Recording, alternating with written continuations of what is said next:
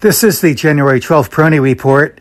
Three times could be a charm. The Nasdaq has outperformed in the last two sessions relative to the broader market indices such as the S&P 500 and the Russell 3000. It's also outperformed the Dow Jones Industrial Average and pre-opening indications would imply that that could occur again today. And if it does, I think that is going to draw more attention to the prospects for recovery and sustainable recovery for technology and other of the growth uh, categories as well.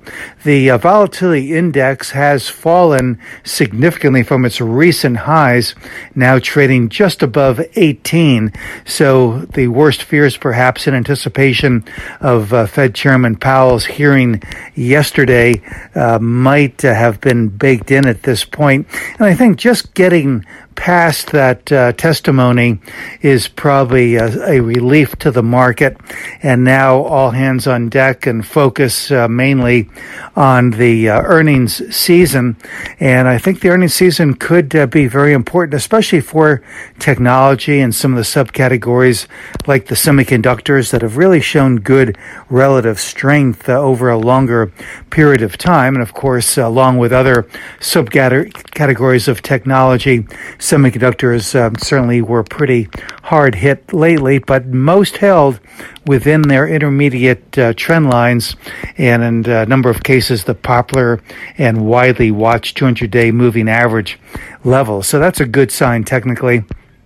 I would think too uh, that the uh, Bears here might be a little bit skittish uh, holding on to their uh, short uh, positions ahead of the earnings season now, and especially since we've already had a pretty substantial decline in the uh, technology related uh, areas, as well as the other growth areas, including biotechnology.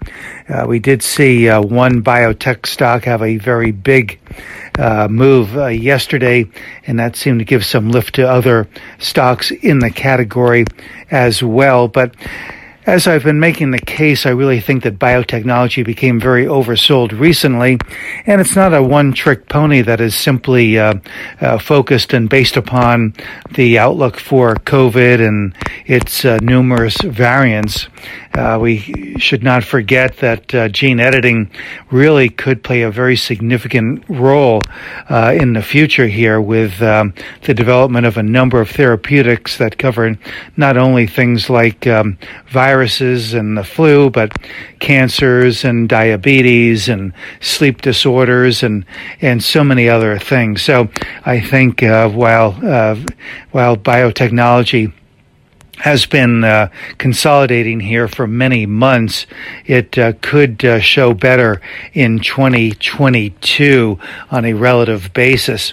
And uh, I think that the longer term prospects for biotechnology are quite good. So, certainly a, uh, more aggressive growth area, uh, but one I think would benefit by growth starting to stabilize and rebound as we are starting to see here. This is Gene Peroni at Peroni Portfolio Adva- advisors. All expressions and views presented on this podcast are the opinion of the commentator and may be subject to change. AAM makes no recommendation as to the suitability of any investment and may make a market or have financial interest in any security or sector discussed. Past performance is no guarantee of future results. Investors should consult a financial professional before making any investment decision.